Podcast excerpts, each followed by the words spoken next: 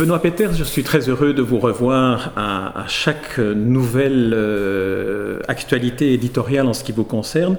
Dans le cas présent, c'est la parution chez Flammarion d'une biographie que vous consacrez à Sandor Ferenczi, l'enfant terrible de la psychanalyse. Alors, c'est euh, la quatrième biographie que vous consacrez à des personnalités que l'on pourrait penser un peu en dehors de votre, de votre champ, euh, lorsqu'on pense notamment aux cités obscures et à tout votre travail euh, lié à, la bande dessinée comme scénariste.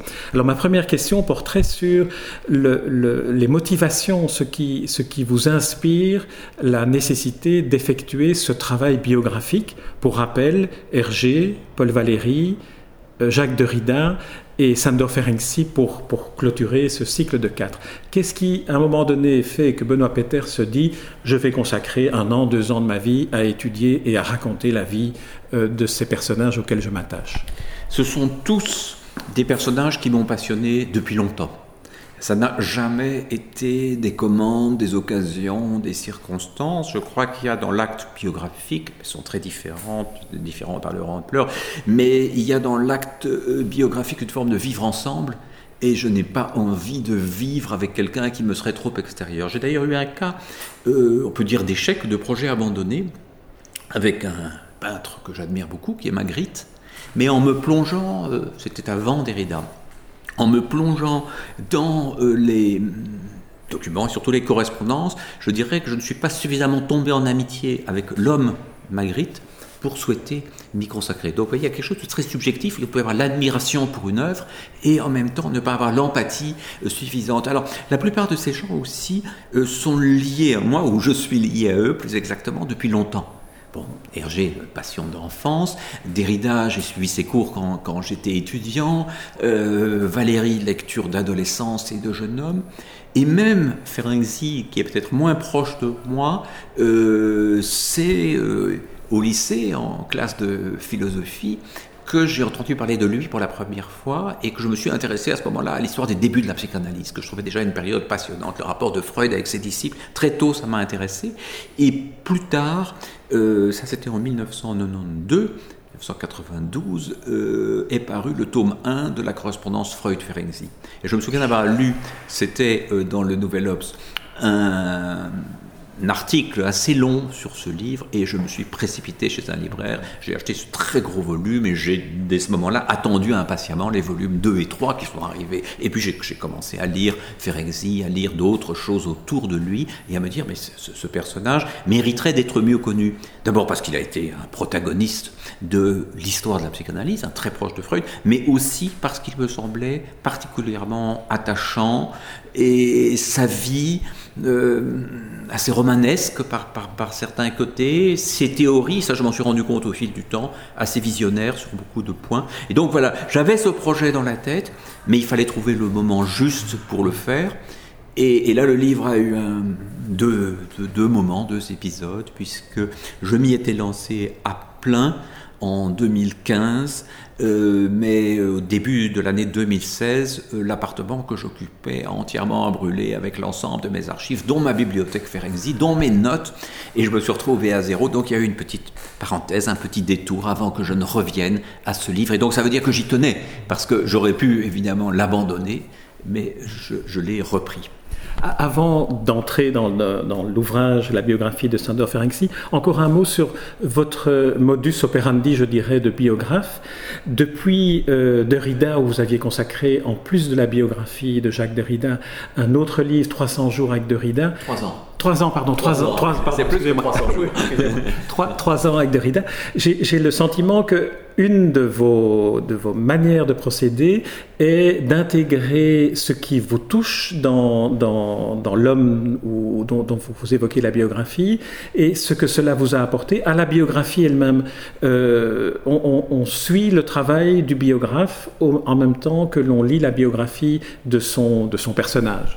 Oui, c'est fait ici de manière moins explicite et je pense euh, moins présente que dans Trois ans avec Derrida, qui était comme disent les anglo-saxons, le companion book de la biographie, qui était effectivement un journal comme un, journal de laboratoire ou un carnet de, voyage, un carnet d'enquête. Euh, mais il est certain que la question de la subjectivité euh, est incontournable. Quand on n'est pas spécialiste d'un domaine, je ne suis pas psychanalyste, euh, je ne suis d'ailleurs pas non plus philosophe au sens fort du terme, même si j'ai goûté à la philosophie, euh, il faut un peu faire sentir pourquoi on s'y attache. Et, donc, ben, il faut à chaque fois, je crois, inventer une forme de biographie juste par rapport à son sujet. Euh, je dis sujet plutôt qu'objet puisqu'il s'agit d'une personne. Dans le cas de Derrida, j'étais confronté à une surabondance d'archives. J'avais deux éléments euh, déterminants. D'abord, il avait légué à deux institutions, une aux États-Unis, une en France, l'IMEC, pratiquement toutes ses archives. Et j'avais l'autorisation, j'étais le premier, grâce à sa femme, à pouvoir accéder à, ce matériau. Et d'autre part, Derrida étant mort à l'âge de 73 euh, ans, 73, euh, euh, il y avait énormément de témoins de sa vie, son frère aîné, sa sœur, une de ses cousines, des camarades euh, d'études, des collègues, des étudiants, des amis, des ennemis. donc j'avais interrogé, j'aurais pu interroger encore beaucoup plus de gens, mais surtout dans la sphère francophone, une centaine de personnes. Donc j'avais l'archive, l'œuvre qui était énorme, et les témoins. Ici, pour Ferenczi, on est dans une situation tout à fait différente. D'abord, Ferenczi étant mort en 1933, euh, je pensais au départ ne retrouver aucun témoin. Il se trouve qu'il y a une personne qui a encore connu Ferenczi et que j'ai rencontré. On y reviendra. Mais grosso modo, vous pensez bien que quelqu'un qui est mort en 1933, vous n'allez pas avoir une surabondance de témoins. Ensuite, l'archive, l'archive était trouée. Pourquoi elle était trouée? D'abord parce que euh, Ferenczi était hongrois. Euh, et donc, il y avait une partie de l'archive, par exemple des manuscrits qui n'existeraient en hongrois, dont je ne peux pas prendre connaissance, mais surtout parce que beaucoup de choses euh, ont disparu de Budapest euh, avec euh, l'antisémitisme des années 30, la Seconde Guerre mondiale qui a détruit en grande partie la ville, puis le régime euh, communiste qui n'était pas particulièrement ami de la psychanalyse. Donc du côté de la Hongrie, il y avait très très peu. Il fallait donc travailler à partir de sources publiées, mais souvent disséminées, des correspondances, des, des articles, certains rassemblés, d'autres pas, des articles et des livres sur Ferenczi mais disons que je n'approchais pas son œuvre à la façon d'un théoricien de la psychanalyse, mais comme un lecteur et un portraitiste. Euh, donc j'avais affaire à une matière beaucoup moins abondante et je devais me frayer dans cette matière un chemin qui était un chemin narratif. Et donc, contrairement à Hergé ou Derrida, c'est un, livre qui prend quelques libertés avec la chronologie. Euh, je démarre le récit par une scène forte qui est celle de la rupture d'une amitié, une amitié de 25 ans entre Freud et Ferenczi. Elle se brise un jour de 1932 et c'est un peu ma manière d'entrer dans cette histoire. Et puis petit à petit, bah, nous allons plonger dans le passé de Ferenczi, dans le passé de Freud, dans leurs relations, dans les turbulences du mouvement psychanalytique, dans les réflexions et les théories de Ferenczi qui vont mettre un certain temps à s'affirmer, parce qu'au début c'est un disciple zélé, soumis, euh, mais qui n'ose pas tout à fait aller au bout de ses propres idées, et c'est hélas dans les dernières années de sa vie qui prend conscience de lui-même et qui nous donne le plus fort de son œuvre. Et puis je n'ai pas voulu arrêter le récit à la mort de Ferenczi, comme on le fait souvent dans une biographie, mais j'ai voulu raconter aussi sa difficile vie posthume, c'est-à-dire comment cette œuvre avait failli disparaître, et cet homme aussi, notamment à cause de la biographie de Freud par Jones, qui a fait référence pendant longtemps, et pour toutes sortes d'autres raisons, de tabous qui entouraient l'œuvre, de difficultés à faire sortir les correspondances, les derniers écrits, et comment une forme de résurrection euh, de l'œuvre et de la personne de Ferenczi a pu se faire. Il me semblait important là de raconter cette trajectoire, de raconter au fond euh, la fragilité d'une œuvre. Comment quelque chose peut disparaître, réapparaître, comment ça peut devenir la propriété d'un très petit groupe ou parfois être euh, aussi rendu à un public plus large, puisqu'il me semble que les enjeux de la pensée de Ferenczi vont bien au-delà euh, des techniciens de la psychanalyse.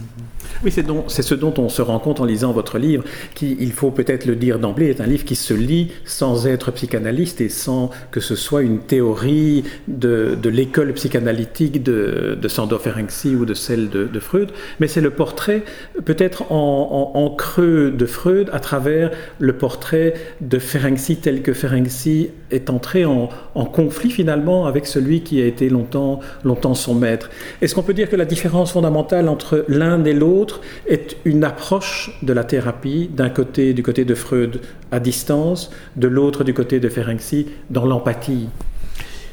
Oui, vous résumez, vous résumez bien euh, un des enjeux. Évidemment, euh, je ne veux en aucun cas dans ce livre jouer un Ferenczi contre Freud ou le bon Ferenczi contre le cruel Freud, parce que ce serait dénaturer Ferenczi.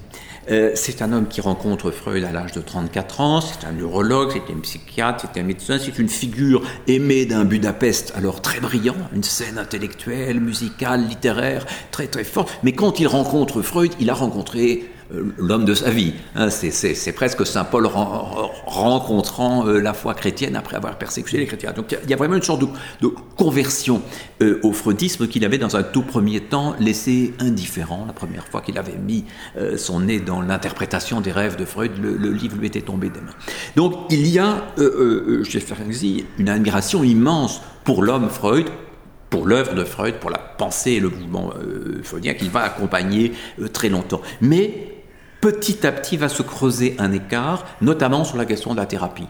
C'est-à-dire que euh, Freud, au fond, dira, dans des lettres et quelques textes privés, que euh, la médecine euh, n'était pas sa véritable vocation, qu'au fond c'était du côté de la pensée qui était le plus attiré, et dans la dernière partie de l'œuvre de Freud, cette dimension de, savant et de philosophe qu'on sent dans des livres comme L'avenir d'une illusion, Malaise dans la culture, etc., euh, et dans un certain nombre d'autres textes, cette dimension est très très forte. Chez Ferenczi, la vocation de soignant est décisive et pour lui, de plus en plus, il s'agit de réussir les cures analytiques avec celles et ceux qu'il appelle ses analysants. C'est un mot qu'on attribue très souvent à Lacan, c'est Lacan qui l'a popularisé. C'est Ferenczi qui, en allemand, puisque il est hongrois, mais il écrit la plupart du temps en allemand, parle d'analysant, ce qui est un, mot très intéressant, évidemment, puisque ça nous dit qu'il n'y a pas d'un côté l'analyste et de l'autre côté l'analysé, mais qu'il y a un travail commun. L'analyse est quelque chose en train de se faire et l'analysant en est profondément partie prenante. Et l'analyste se rapproche de lui, est dans une attitude chez Ferenczi de plus en plus empathique, avec une capacité à remettre quelquefois en cause la théorie ou la technique, quand la technique ne lui semble pas s'adapter suffisamment au cas de la personne. Chaque cas est singulier. Or ça, chez Freud, c'est une dimension qui va disparaître et ce sera une des sources du, du conflit. Euh, je dis à un moment que, à force de retenue, distance, on pourrait dire de froideur, euh, la position euh, de Freud tend vers l'inhumanité, mais qu'à force de proximité, d'investissement, de compassion, la position de Ferenczi va le conduire vers l'invivable.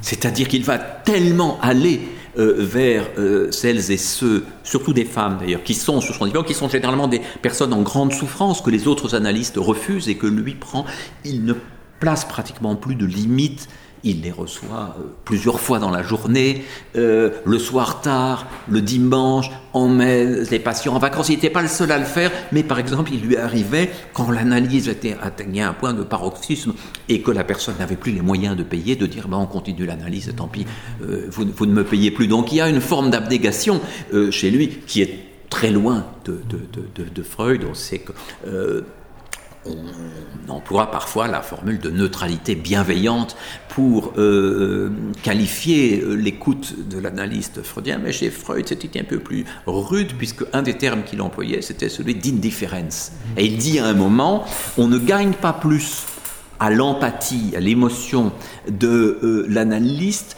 qu'un chirurgien ne gagnerait à être en émotion au moment où il opère. On demande de lui la technicité. Selon Ferenczi, évidemment, la métaphore de l'acte chirurgical n'est pas adaptée à ce qui se passe dans une cure analytique. Je pense qu'aujourd'hui, beaucoup d'analystes donnent raison à Ferenczi sur ce point. Et je pense que sur les questions de technique analytique, dont je ne suis pas un spécialiste, euh, mais, mais, sur ce plan-là, beaucoup, beaucoup d'analystes d'aujourd'hui se retrouvent euh, dans l'attitude de, de, de Ferenczi. Jacques Lacan, euh, qui contribue à réhabiliter, après la mort de, de Ferenczi, son travail, sa méthode et ses théories, dit de lui qu'il est le plus authentique interrogateur de la responsabilité de thérapeute. Et c'est peut-être là qu'il y a un, nœud euh, à, à, dénouer entre euh, Freud qui devient purement théoricien, et Ferenczi qui est dans une empathie telle et une sorte de convivialité telle avec ses patients qu'il pratique même parfois l'analyse mutuelle, où là on est dans une sorte de, paradoxe que vous racontez. Alors ça, ce sont des choses qui arriveront toutes à la fin de sa vie, et il est toujours prêt à revenir sur ces innovations techniques. C'est venu pour un cas spécifique, pour sortir d'une impasse. Mais ce qui est très très intéressant, c'est que euh, au moment où Ferenczi rencontre Freud, c'est-à-dire en 1908, quand la psychanalyse en est encore à ses débuts, les règles que nous connaissons, que tous ceux qui ont pratiqué l'analyse connaissent, ou même ceux qui ont lu les textes connaissent, ces règles n'existent pas. Euh, elles sont en train de s'inventer. Et par exemple, un des points euh, qui va frapper très vite euh, Ferenczi, c'est que les analystes eux-mêmes, pour la plupart, n'ont pas été analysés. Mmh. et ça peut nous sembler évidemment étrange, mais n'oublions pas que Freud disait avoir pratiqué l'auto-analyse, donc il s'était un peu auto-accouché comme analyste, et que les premiers n'aurait pu être analysé que par Freud lui-même, puisque personne n'avait été assez formé. Donc en réalité, les gens, à partir de leur lecture des textes freudiens et de ce qu'ils avaient entendu, par exemple sur la méthode des associations d'idées, l'association libre, euh, ben, s'improvisaient analystes. Et certains euh, tout féru de théorie, et notamment dans la branche allemande autour de Karl Abraham, faisaient de véritables cours d'analyse, donnaient une interprétation. Quand quelqu'un leur avait raconté un rêve, ils étaient si fiers d'eux que c'était comme un, un codicile à tel ou tel chapitre de l'interprétation du rêve de Freud, et on, expliquait la chose. Or, Freud, euh, or très vite, va se persuader que ce n'est pas comme ça que les choses marchent, que euh, ce qui va fonctionner, ce n'est pas l'explication d'une névrose, début de paranoïa ou d'un traumatisme, mais une manière de le mettre à l'épreuve sur le divan à travers non seulement le transfert, le transfert des sentiments de l'analysant vers l'analyse, mais le contre-transfert, l'attitude de l'analyste envers son analysant. Et donc la formation de l'analyste ne peut pas être une formation purement théorique, et non seulement cela, mais que régulièrement, et c'est une proposition qui finira par être reprise par Freud, régulièrement, l'analyste devrait lui-même se remettre en situation d'analyse pour éviter l'interférence entre ses propres sympathies, antipathies, etc., avec euh, euh, la, chose. Donc ça, c'est vraiment des éléments très fondamentaux que euh, a contribué à élaborer. Mais comment les a-t-il élaborés? Ben, Parce que d'abord, il a été au cœur d'une scène très étrange personnel où sa vie s'est trouvée complètement emmêlée, entortillée dans les nœuds analytiques et qui sans doute l'a incité à réfléchir à tout cela. Et c'est donc une, histoire d'amour qui est au cœur euh, du livre que, que, je raconte, une très très longue hésitation amoureuse entre une femme qui était sa maîtresse depuis plusieurs années, Gisela, et l'une des filles de cette femme, Elma, euh, qu'il prend d'abord en analyse, parce qu'elle subit un certain nombre de troubles, de, jeunes femmes, d'histoires amoureuses compliquées. Et euh, Elma et Sandor tombent éperdument amoureux l'un de l'autre pendant l'analyse. S'agit-il suivant l'expression que Freud emploiera, d'un amour de transfert ou d'un amour réel? Toujours est-il que Freud recommande immédiatement à Ferenczi d'arrêter l'analyse, de lui envoyer euh, la jeune femme à Vienne, donc de Budapest à Vienne, pour plusieurs mois, et euh, Freud porte d'abord un diagnostic extrêmement dur sur la jeune femme, pousse Ferenczi à épouser la mère, à oublier la jeune fille, et une sorte de quatuor très étrange se met en place, dont tous les quatre seront victimes. Ils vont énormément souffrir euh, les uns et les autres de ce qui se passe, de ces interférences, de cette absence de barrière entre le travail analytique et le, la vie. La vie. Et ça va toucher leur amitié, ça va toucher leurs amours, ça va toucher mille et une autres choses. Gisela et Elma, cette histoire euh, d'amour qui fait intervenir le privé et, la thérapie montre bien combien les, rapports entre, entre Freud et Ferenczi sont de l'ordre presque de, de, l'intime et d'une proximité amicale. C'est en même temps une histoire d'amour et une histoire d'amitié euh, et, de disciples déçus par le maître et de maître déçus par le disciple. Est-ce que euh, un des éléments clés n'a pas aussi été l'approche qu'avait Freud divergente de celle de Ferenczi sur les fantasmes de l'enfant abusé. Est-ce que vous pourriez nous dire quelle est l'approche de Freud dans ce cas et quelle est l'approche de Ferenczi? Il s'agit effectivement d'un point nodal et probablement pour nous d'un des aspects les plus cruciaux des théories de, de Ferenczi. Au début de la psychanalyse, pendant les années où elle est en train de s'inventer, et nous connaissons surtout ces années à travers une correspondance extraordinaire qui est celle de Freud et de son ami de jeunesse Fliss, Wilhelm Fliss, qui est aujourd'hui considéré un peu comme un charlatan, théoricien des relations entre le nez et les organes sexuels, spécialiste des, des nombres, mais pour lequel Freud a eu pendant longtemps une admiration éperdue. Et euh, dans cette époque-là, dans les lettres, euh, Freud fait part au fur et à mesure de l'élaboration de ces concepts. Et il a euh, sur son divan un certain nombre de femmes hystériques dont beaucoup lui racontent des abus sexuels pour la plupart, survenus pendant la petite enfance, souvent de la part de proches et souvent de la part du père. Et Freud les écoute avec beaucoup de compassion et voilà euh, la genèse de, leur état actuel. Il se trouve qu'à un moment, peut-être à cause du très mauvais accueil des théories que lui réservent euh, les médecins viennois lorsqu'il fait une conférence sur le sujet, peut-être parce qu'il a l'impression que c'est juste trop et qu'il n'est pas possible qu'autant de cas d'abus soient survenus, même si ce n'est pas évidemment un échantillon statistique, ce sont déjà des femmes en souffrance qu'il a euh, sur son divan, il se persuade à un moment que ce ne sont pas forcément des réalités, mais que cela peut être des fantasmes. Il y a cette idée euh, qui est assez forte euh, qu'il développe à ce moment-là, qu'il n'y a pas de signe de réalité dans l'inconscient. L'inconscient va pouvoir accueillir de la même façon, avec le même la même consistance, euh, une vision fantasmatique et un traumatisme réel. Et donc, il dit dans une lettre à, à, Fliss, à un j'ai renoncé à mes neuroticas, à mon explication des névroses, je n'y crois plus, et quelquefois il dira même que, les patients l'ont trompé, hein, induit en erreur. Et donc c'est une des choses sur lesquelles la psychanalyse va se fonder. Ferenczi, lui, rencontrant nettement plus tard un certain nombre de patientes, parfois de patients, qui lui font état de traumas du même ordre, se persuade à certains signes de la réalité de la chose. Et s'en persuade d'autant plus que d'autres patients lui ont avoué des voies de fait sur des enfants. Donc il a à la fois des victimes et d'une certaine façon des bourreaux. Et là, il va euh, revenir sur cette interdit euh, freudien, et affirmer de plus en plus qu'il faut écouter si l'on veut réparer, qu'il faut prendre au sérieux, parce qu'une des choses qui a créé le traumatisme, et là on entre dans des matières extrêmement contemporaines, une des choses qui a créé le traumatisme, c'est le déni par les adultes, et souvent par la mère, auquel l'enfant abusé s'était confié.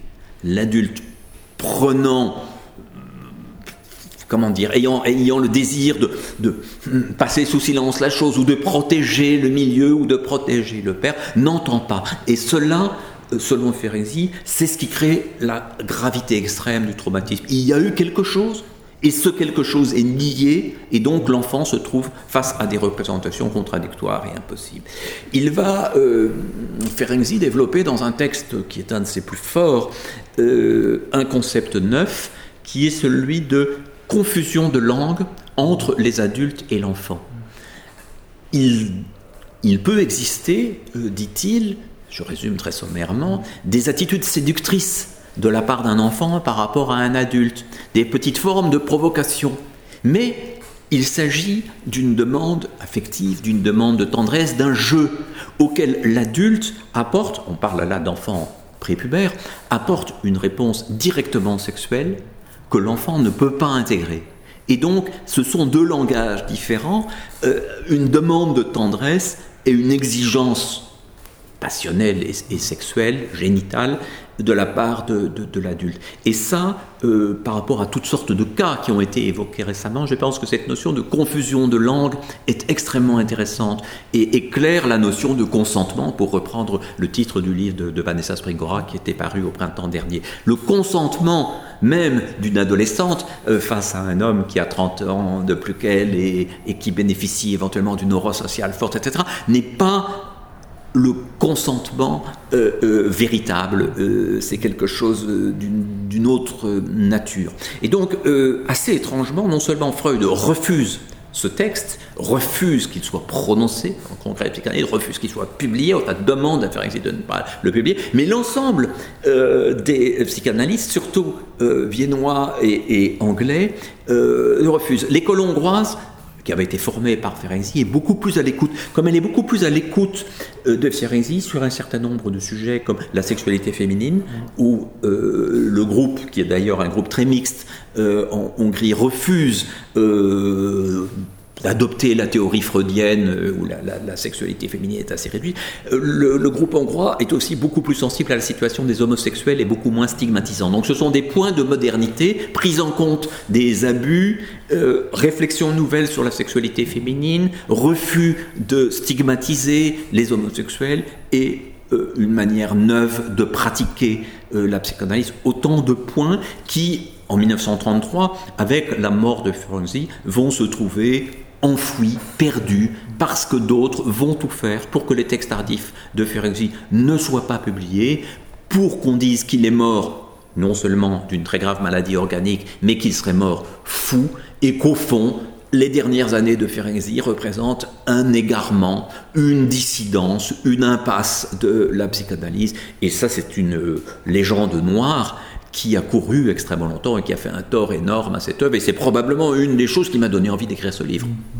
C'est vrai que dans sa biographie de Freud qui a fait référence, Ernest Jones euh, qualifie la fin de vie de Ferenczi de empreinte de, folie et donc pendant des décennies, Ferenczi euh, est victime finalement de cet euh, ostracisme qui est qui s'est développé dans la biographie d'Ernest Jones. Vous voyez ce que peut être le pouvoir d'une biographie et la responsabilité d'un biographe parce que ce livre a fait référence. Mais que, que se passait-il en fait? C'est que Ernest Jones, qui avait été un contemporain, qui a été analysé euh, par Ferenczi, ce qui se garde bien de dire, qui avait une attitude assez jalouse par rapport au lien privilégié entre Ferenczi et, Freud.